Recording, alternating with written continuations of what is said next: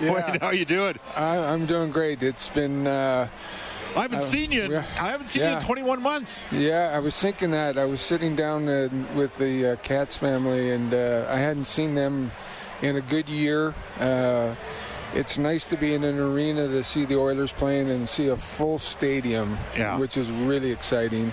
And it's great to see the Oilers off to a 4 0 start. It's fantastic. Um, really impressed by um, the start they, that they've had. They're making me look good on my TV show. I said, watch out for the Oilers this year. Yeah, absolutely. Wayne Gretzky joining us here uh, during uh, Rogers game night. And uh, Wayne, I got to ask you this. Speaking of television, a Mm-hmm. bit of a departure for you. You spent the last several seasons as the vice chair of the Oilers organization. Uh, how have you find uh, found the television, and did Charles Barkley play a significant factor in you being courted and eventually committing to TNT? Yeah, he, he had a small role in it, I would say.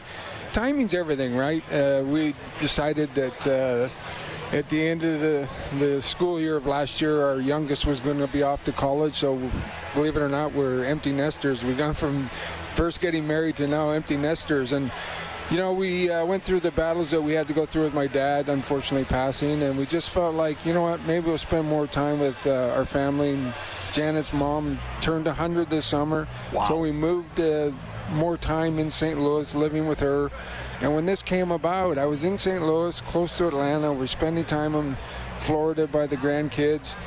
And I just felt like we don't know if the border was going to open. We don't know what was going to happen with COVID. And I just felt like, you know what, I got to do something.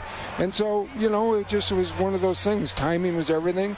I miss being with the hockey club. It's a great organization and love Edmonton. But I'm having fun doing what I'm doing now. And it's really been enjoyable. And I, I've really, uh, really liked it. Well, it hasn't been quite the same not having you around and Oh, having, yeah. having, having you educate us uh, on the game and having me correct you on stories from the 1980s. Yeah. No, wait, it was 87, not 85.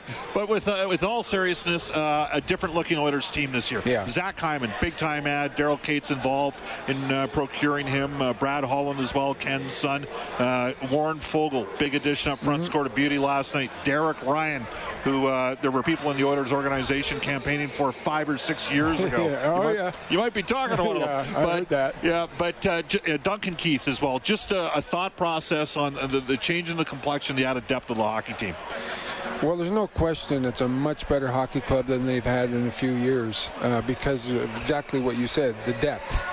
Um, this is the first time I've seen them play live, first time I've seen uh, Hyman play, and as you said, everybody's been talking about how good he has played to this point in time. I saw that in this first period, even though he got the goal, he was uh, much more important in his battles. He was uh, first guy back. He's smart in his own zone. Just a really complete, good hockey player. Duncan Keith has given them some stability back there. You know, he's a guy that's a three-time Stanley Cup champion and I believe a two-time gold medalist. You can see the calmness in the hockey club. It's a different group and it's a different feeling watching the team. And then your goaltender, Koskinen, looked fabulous the first period. Yeah. You know, when you kill a five on three in this building, uh, it takes away the momentum from their hockey club. And let me tell you, um, it's it's a long year, but these points mean so much at the beginning of the year. And if you get on a roll and get on a run, and you can get to five, six, seven, and zero, it sure beats being zero and five or one and six or two and seven. So this is a nice start for the Oilers, and you know I'm going to see the guys after the game. I guess they're going to have a team meal, and uh, I hope they have a win so they got smiles on their faces and. Saying all that, the two best players, 29 and Yeah. 97, have been fabulous and they're fun to watch. I brought a, a friend here, an entertainer from Europe, that this is his first NHL game, and I said, "What? Keep your eye on 97 and 29. They're pretty good." Yeah, absolutely. And, I, you know, Connor is uh, the first player since you to have four consecutive multiple point games to start the season. And just, uh, I, I know Leon was the MVP in 1920, and people want to lump them together, but Connor's worked on other aspects of his game. He's up to 61% in the face-off circle. And Wayne, he's shooting the puck a ton. You got to give him credit for not, Oh, yeah. not maybe just standing packed, but making an effort to consistently work at his craft. Yeah, he does. And the organization and the people who are around this group and around Connor and around Leon, that's the one thing that we've all got to know, and that's one thing that we've all seen is that how much they really do care and the commitment that they put into not only during the season and wanting this team to be successful for the city of Edmonton, but how hard they train and how hard they work in the off season and that's infectious. It goes through the hockey club, and